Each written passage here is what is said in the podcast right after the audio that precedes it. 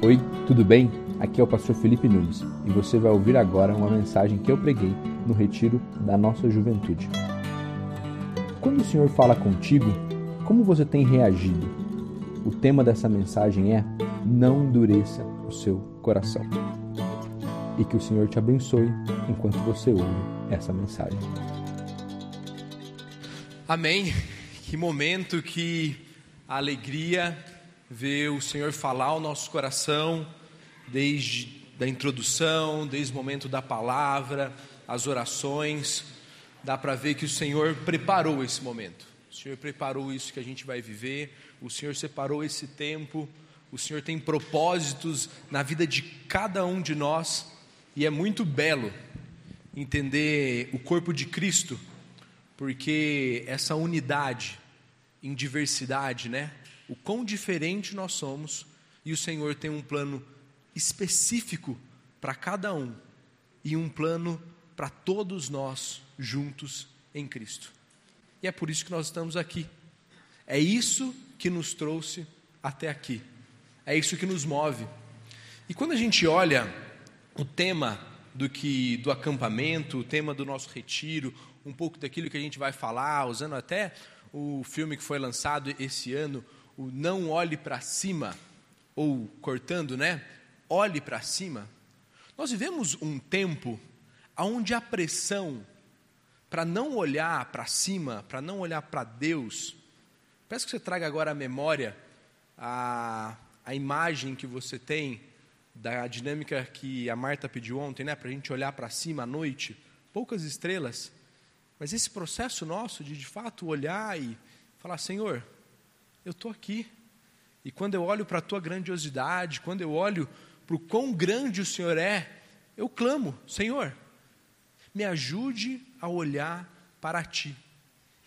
E a Bíblia, a palavra de Deus é muito rica nesse processo dos olhos, do corpo, da nossa mente inclinada diante de Deus, entendendo aquilo que nós vamos chegar diante do Senhor com muitas dúvidas, e diante dEle continuaremos com muitas dúvidas, mas jamais sairemos de perto dele.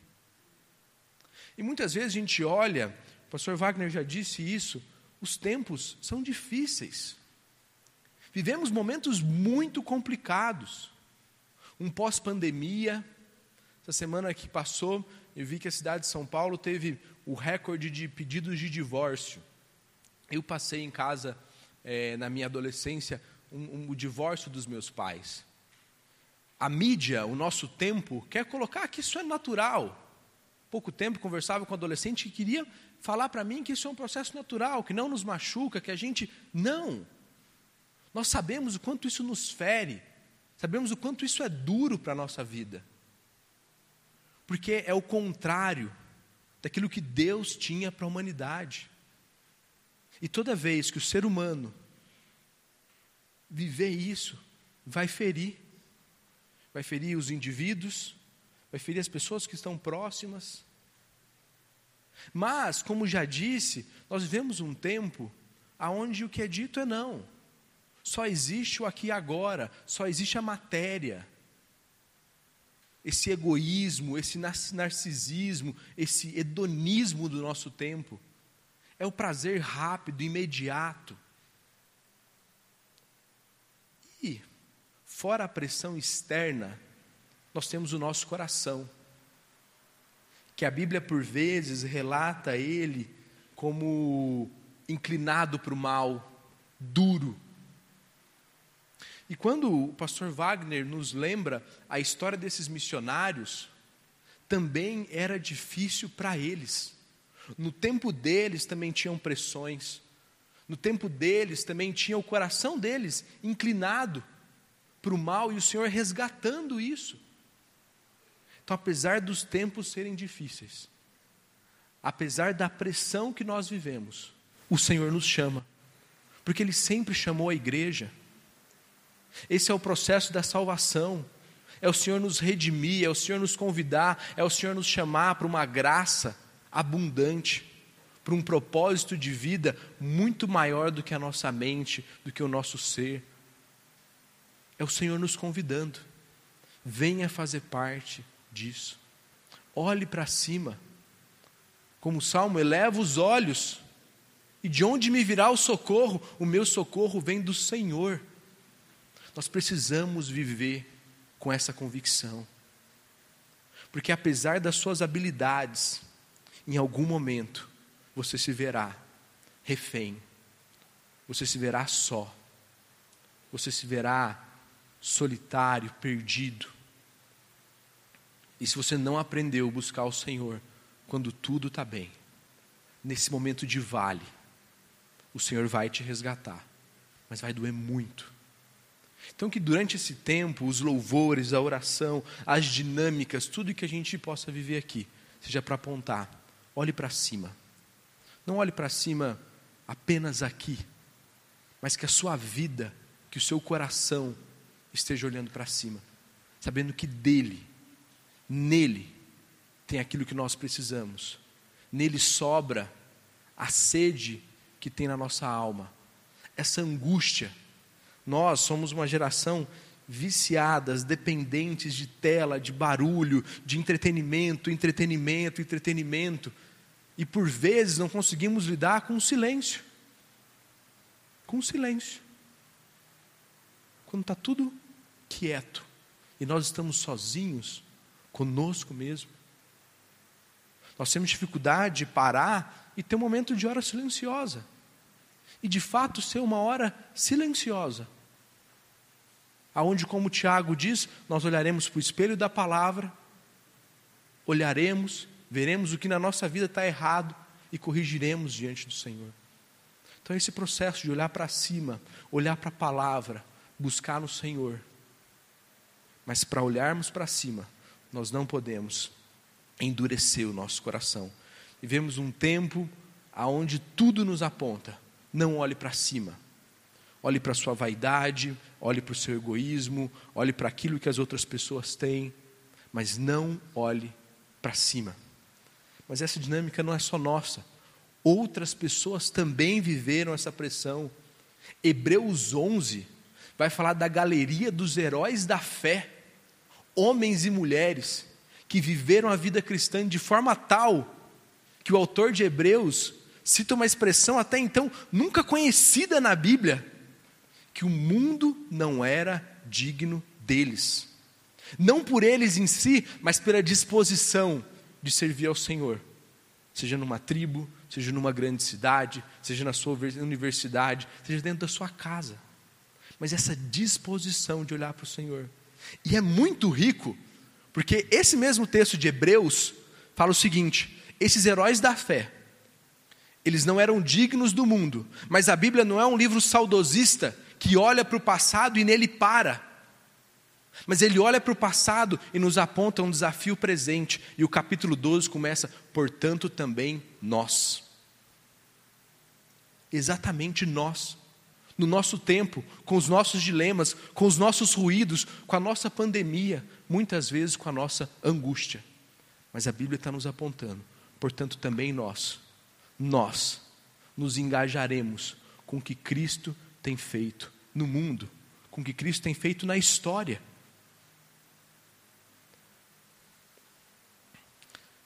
O autor de Hebreus, que é desconhecido, ele está falando para um público que está num período de transição. Ele aprendeu muito do judaísmo.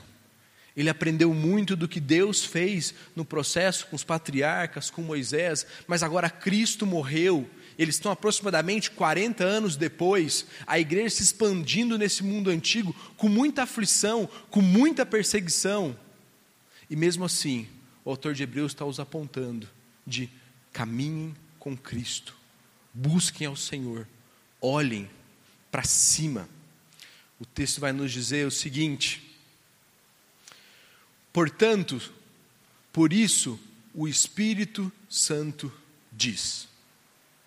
O Espírito Santo, terceira pessoa da Trindade, que habita em nós. Nós sabemos que o Senhor, nosso Deus, é um Deus onipresente. Ele está em todos os lugares. Ele sempre esteve em todos os lugares. e o Espírito Santo habita em nós.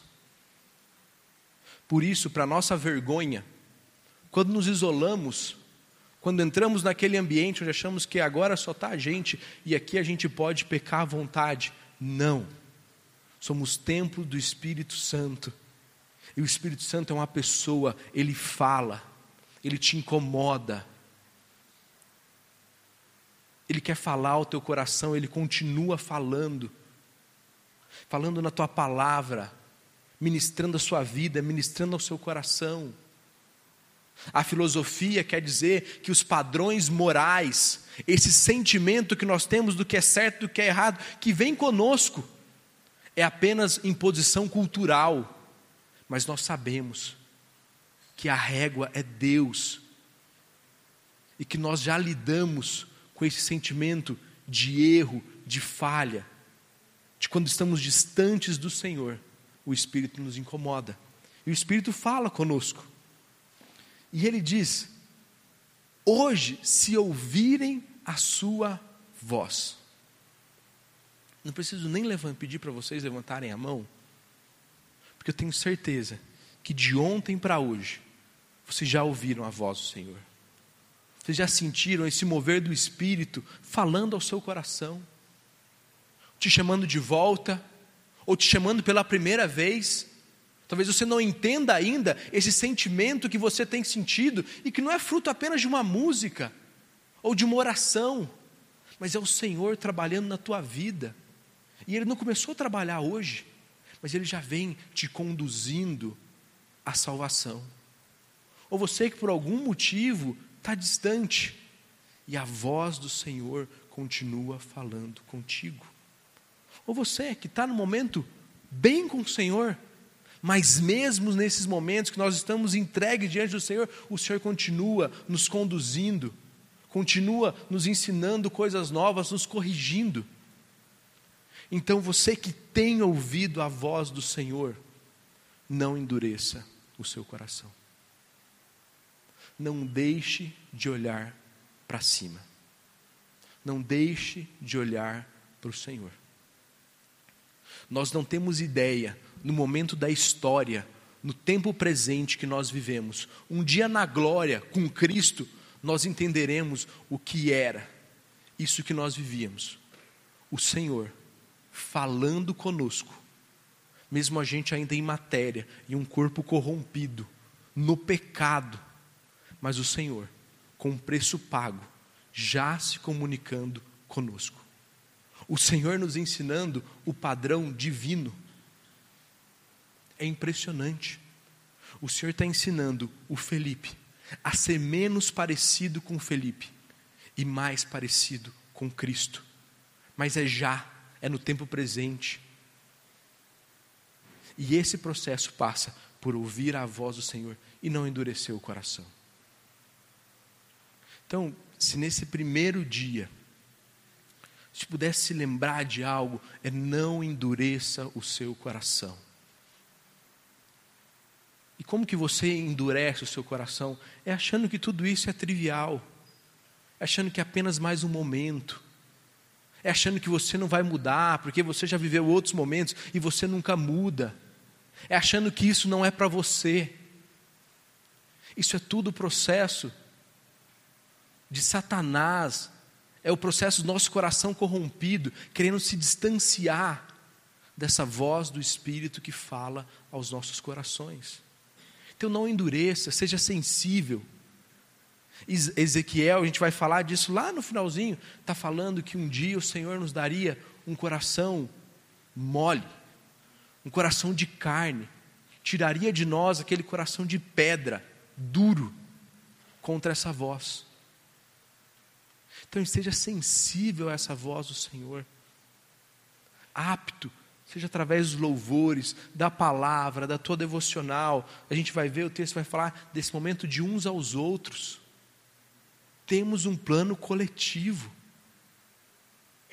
Me entristece o quanto a sociedade hoje em dia se tornou uma sociedade de guetos. São pessoas da mesma classe, pessoas do mesmo estilo de vida, pessoas da mesma cor, mas o Senhor está nos chamando para algo rico E quem nos dá é a igreja, a multiforme sabedoria de Deus. É unidade em diversidade, é um sentimento de família com pessoas que nunca se viram, mas que reconhecem o Senhor. Não endureçam o seu coração. Ali, os seus antepassados, como eu disse um pouquinho no começo, a luta contra o pecado, a luta contra o nosso coração, não é uma luta nova. Desde o começo, homens e mulheres estão servindo ao Senhor e homens e mulheres estão lutando com o seu coração. E o autor de Hebreus está falando para eles: olha, lá atrás, os seus antepassados endureceram o coração. No tempo deles, na dinâmica deles, eles endureceram o coração. E por mais que o nosso tempo seja difícil, o nosso tempo seja muito complicado, se você tirar um tempo da sua próxima semana, ou até mesmo do teu retiro, e ler o livro de Juízes, você vai ver que na Bíblia também tem muita maldade desenfreada. Tem muita gente se opondo à vontade de Deus de forma perversa. E nesse meio tem gente servindo ao Senhor. Tem homens e mulheres se levantando. E que nós sejamos, no nosso tempo, os homens e as mulheres que se levantaram, que olharam para cima, em plena juventude. Eu me casei com 20 anos. Eu e a Raia nos casamos com 20 anos. E foi muito interessante porque para a minha geração, isso, nossa geração aqui, né, é muito difícil chegar e casar tão cedo, né? Por N motivos, mas também por um princípio errado de que primeiro nós vamos curtir a vida e depois nós vamos nos casar. Primeiro a gente vai conseguir uma série de coisas para a vida, depois a gente vai chegar no matrimônio, a gente vai se casar. E é interessante como olhar e falar: Senhor, acho que a gente quer fazer isso, a gente quer fazer isso jovem, a gente quer aproveitar a vida juntos, a gente quer construir coisas juntos. A gente olha para a Tua Palavra e a gente acha que o Senhor está nos direcionando para isso. Mas como isso já é contracultural. E não estou falando que obrigatoriamente as pessoas precisam se casar cedo, não. Esse é aquele processo que Deus tem para cada um. Mas que todo namoro, todo relacionamento deve visar o casamento, com certeza. É o padrão de Deus nos ensinando. Mas o nosso tempo nos ensina coisas contrárias. E o Evangelho é contracultural. E a gente abandona o nosso padrão, a gente abandona os influencers, a gente abandona os amigos, a gente olha para a palavra, a gente olha para cima e a gente busca o discernimento do Senhor. Seu coração sempre se desvia de mim, vocês se recusam a andar em meus caminhos. Eu não sei se teu pai e sua mãe já fizeram isso que o autor de Hebreus está fazendo. O autor de Hebreus está falando de um terceiro para alertar a pessoa que ele está conversando. Minha mãe era craque em fazer isso. Ela falava de uma outra pessoa, de um primo meu: olha, o teu primo fez isso aqui, hein? Cuidado! Ela queria me alertar a não fazer aquilo, mas estava falando. O autor de Hebreus está falando isso, está falando: olha, os seus antepassados, eles ouviram a voz do Senhor, mas eles endureceram o coração. Mas agora vocês não podem fazer o mesmo. Eles se desviaram constantemente de mim. E não apenas isso, eles jamais entrarão no descanso. O professor Carlos Osvaldo, já falecido, também alguém muito relevante nesse ambiente, alguém muito influente que se dispôs à vida, a servir ao Senhor, através do conhecimento bíblico. Ele falou uma frase muito simples, mesmo tendo um grande conhecimento teológico. Ele me disse o seguinte: o pecado é o pior negócio da sua vida, porque ele te promete algo que não pode dar e te cobra um preço que você não quer pagar. Eu vou repetir: o pecado é o pior negócio da sua vida, ele te promete algo que ele não vai te dar. E ele vai te cobrar um preço que você não quer pagar. Se a gente olhar, por exemplo, do Éden, o pecado está prometendo algo que ele não pode dar. Está prometendo um conhecimento, uma autonomia que ele não pode dar. E no final, ele vai cobrar um preço que Adão e Eva e toda a humanidade não queriam pagar. A vaidade, o orgulho, a lascívia, tudo isso é a nossa realidade hoje. O pecado te prometendo algo que ele não vai te dar, e lá na frente, cobrando um preço que você não queria pagar. Apesar de todo o conhecimento, algo muito simples. Esses homens e mulheres endureceram o coração, andaram no deserto para chegar numa terra que o Senhor havia prometido, mas por conta do seu pecado, da sua rebeldia, eles não entraram. Entraram apenas 2 homens de um povo inteiro. Por quê? Porque o pecado prometeu para eles algo que não pôde dar. O pecado prometeu que o pulso levantado contra o Senhor, um sinal de resistência contra Cristo, faria com que Moisés desse a eles aquilo que eles queriam, mas não deu. E no final cobrou um preço que eles não queriam pagar. Eles não entraram no descanso, eles não experimentaram da terra prometida, eles perderam das promessas de Deus para a vida deles.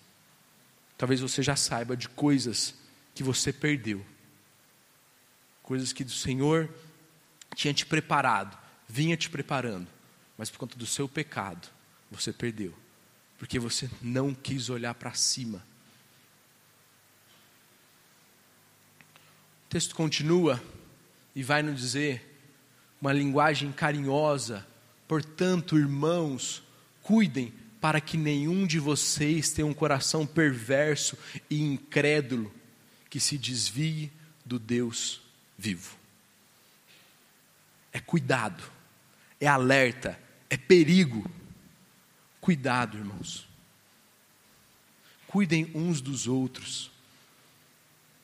A gente se esquece que a Bíblia, ela fala desse alelum, desse uns aos outros, nesse processo que nós precisamos estar próximos uns dos outros.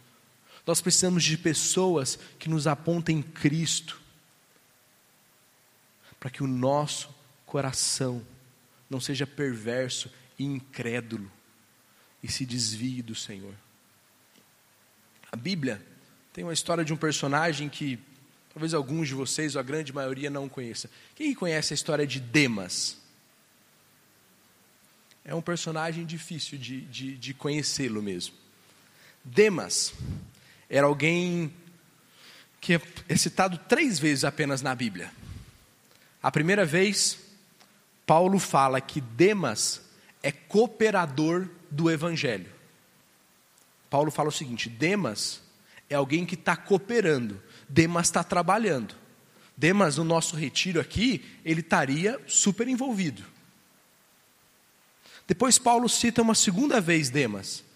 Fala que ele está na prisão e fala: me traga Demas, que sempre foi um bom companheiro. E a terceira vez que Paulo fala de Demas é a mais triste.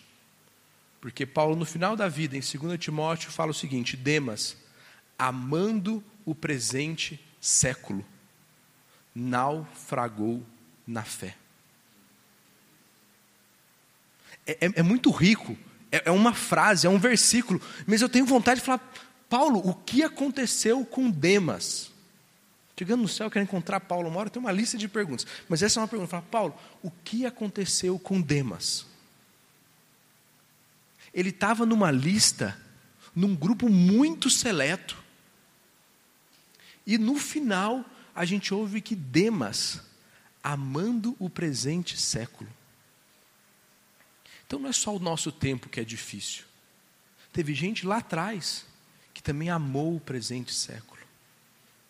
E a expressão naufragou na fé.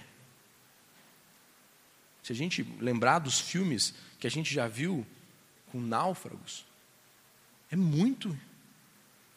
Paulo está trazendo um conceito de que Demas não voltou mais, porque ele amou o presente século. Por quê? Porque ele deixou o coração dele se tornar um coração perverso e incrédulo, que se desviou do Senhor. E todos nós estamos sujeitos a isso, todos nós.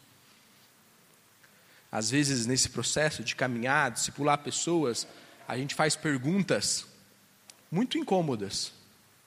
E não é porque a gente desconfia das pessoas, mas é porque a gente conhece o nosso próprio coração. E nós nunca podemos duvidar da capacidade de fazer o mal, porque o nosso coração, sem Cristo, é inclinado para o mal. E graças a Deus, graças por Cristo Jesus, que ressuscitou, que venceu a morte, nos deu esperança.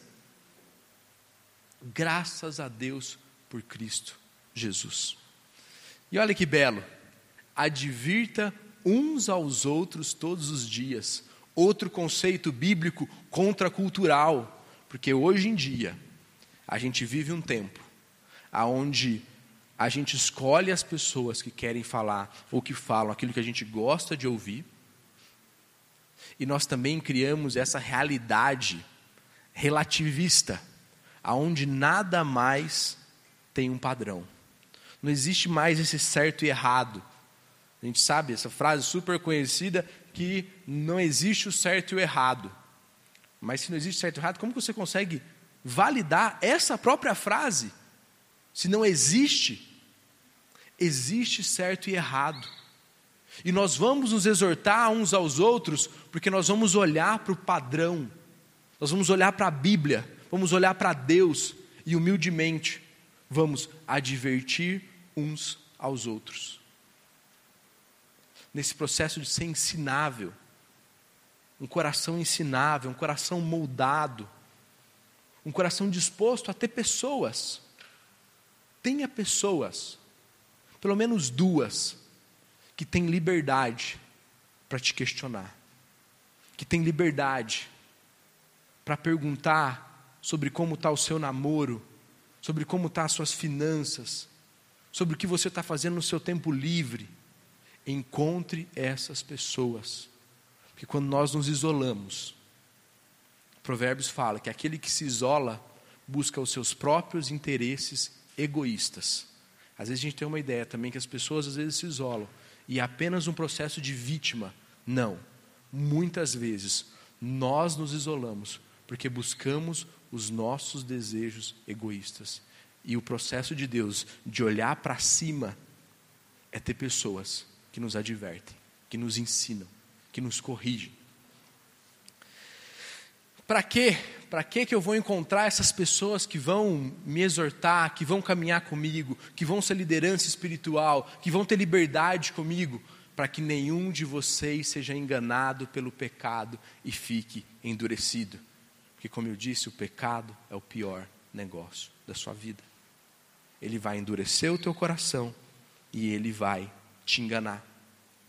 Nos tornaremos participantes de Cristo.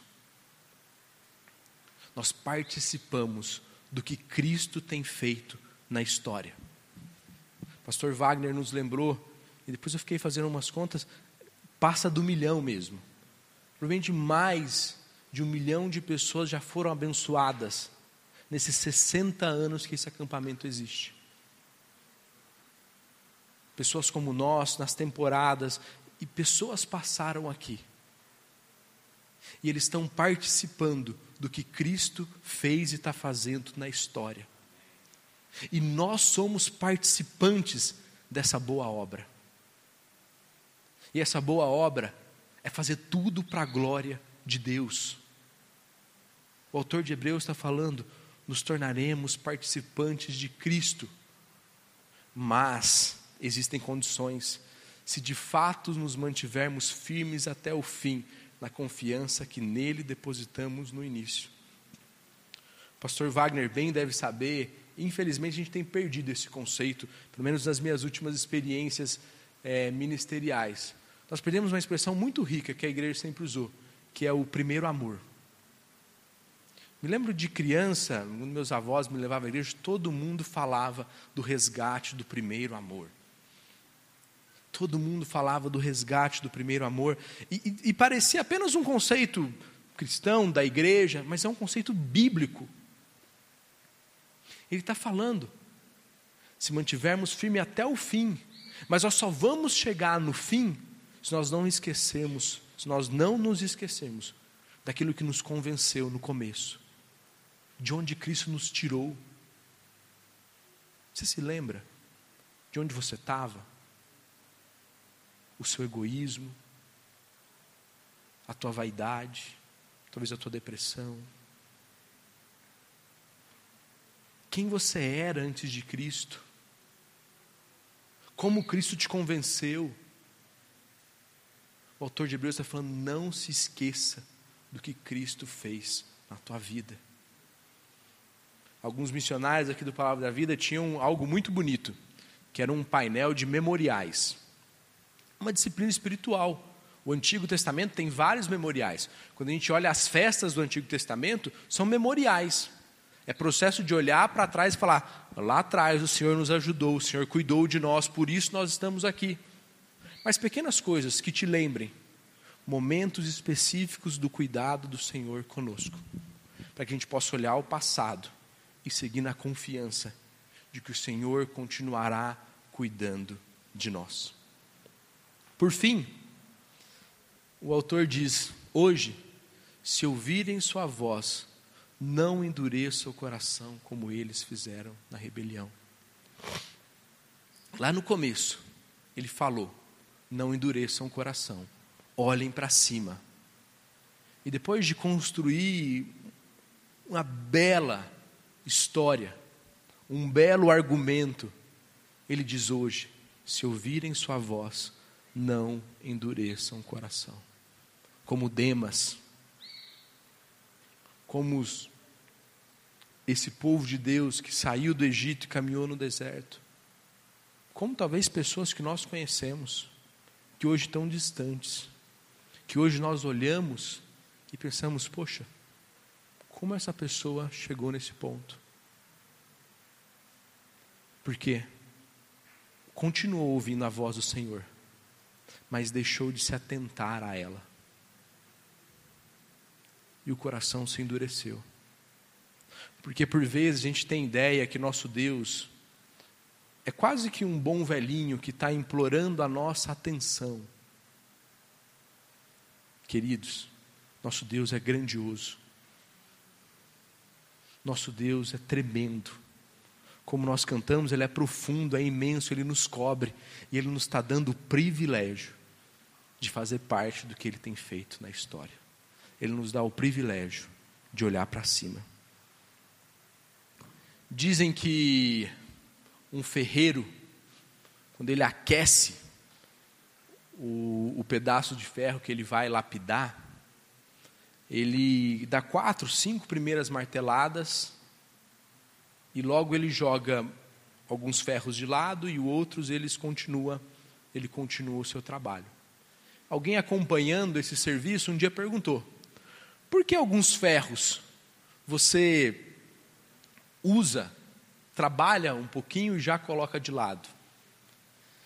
E dizem nessa ilustração que o ferreiro responde da seguinte forma, alguns ferros não estão prontos para serem malhados, não estão prontos para chegar no processo. Meu irmão, minha irmã, que nós não sejamos esses, mas que nós estejamos dispostos a sermos lapidados pelo Senhor. Naquelas áreas mais sensíveis, naquelas áreas que nós conhecemos, aqueles pecados de estimação que nós não queremos mexer. Que hoje você encontre um pedaço de papel ou você faça um bloco no teu celular e você escreva, Senhor, eu quero consagrar a Ti. Eu não quero ter um coração duro, Senhor. Eu quero entregar ao Senhor a minha língua. Eu quero entregar ao Senhor a minha vaidade. Eu quero entregar ao Senhor os meus pensamentos. Eu quero entregar ao Senhor até a minha própria angústia. Mas, Senhor, não deixe que o meu coração se endureça. Me livra de ser como Demas. Me livra de ter um coração como o Faraó teve, um coração endurecido pelo Senhor. Me livra. Senhor, não me deixe ser seduzido pelo pecado que promete e não entrega e cobra algo que nós não queremos. E só para a gente, na nossa humanidade, nós não conseguimos viver esses padrões. Se você achar que eu estou falando sobre a sua capacidade de ser melhor, eu não estou falando sobre isso. Eu estou falando sobre a capacidade de Cristo de te tornar mais parecido com Ele.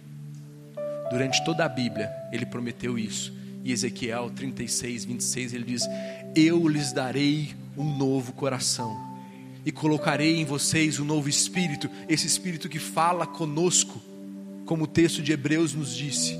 Renovarei seu coração de pedra e lhes darei um coração de carne. É a nova vida em Cristo, é a nova aliança na igreja, é esse processo que o Senhor nos prometeu hoje. Se entregue ao Senhor, não endureça o seu coração. A gente, quando elabora, quando pensa, quando trabalha numa pregação, quando ora, a gente chega num ponto que é agora tentar trazer isso de forma muito prática para vocês. E a gente tenta, a gente aplica, a gente conta uma história, mas no final é você e Deus. Porque nós não conhecemos os detalhes da tua história. Nós não sabemos de onde você veio. Nós não sabemos qual a sua angústia, qual o seu sofrimento, qual a tua soberba. Mas o Senhor sabe. E Ele continua te convidando, Ele continua falando ao seu coração. Que não seja apenas uma frase, que não seja apenas uma palavra, mas que seja um estilo de vida que olha para o Senhor, pois sabe que dele vem todos os recursos que nós precisamos. Vamos orar? Senhor, nós somos gratos. Somos gratos porque em Ti confiamos. E não confiamos em Ti porque nós somos bons. Nós confiamos em Ti porque o Senhor nos ensinou a confiar em Ti. O Senhor nos ensinou essa confiança. O Senhor nos arrastou, nós fomos salvos por Ti. Ou aqueles, Deus, que ainda não se encontraram com esse encontro pessoal, Pai, que possam conhecer a bondade, a graça, o amor arrebatador de Cristo. Nos ensina, Senhor. E ajude os meus irmãos, as minhas irmãs, me ajude, Senhor, a olhar para Ti, a olhar para o alto. Temos inúmeras ilustrações. Pedro numa tempestade, o autor de Hebreus falando para a gente manter os olhos fitos em Cristo. O salmista falando que olha para o céu e o socorro vem de Ti. E que a gente hoje, Deus, possa olhar para o Senhor. Isso seja a continuidade do que o Senhor já tem feito na nossa vida, Pai. E ajude os meus irmãos a se lembrarem de áreas específicas, não de um processo subjetivo, mas um processo muito objetivo, de entregar, de consagrar ao Senhor áreas das nossas vidas, Pai. Cuida desses irmãos, cuida da gente, abençoa esse tempo que nós ainda vamos viver aqui, Deus, com tantas coisas, mas que tudo seja para a glória do Senhor. E que esse amor arrebatador nos ensine a viver com um novo coração, um coração de carne, com um espírito que habita em nós. E essa é a graça de Deus que excede todo o nosso entendimento. E a gente te agradece, no nome de Cristo. Amém.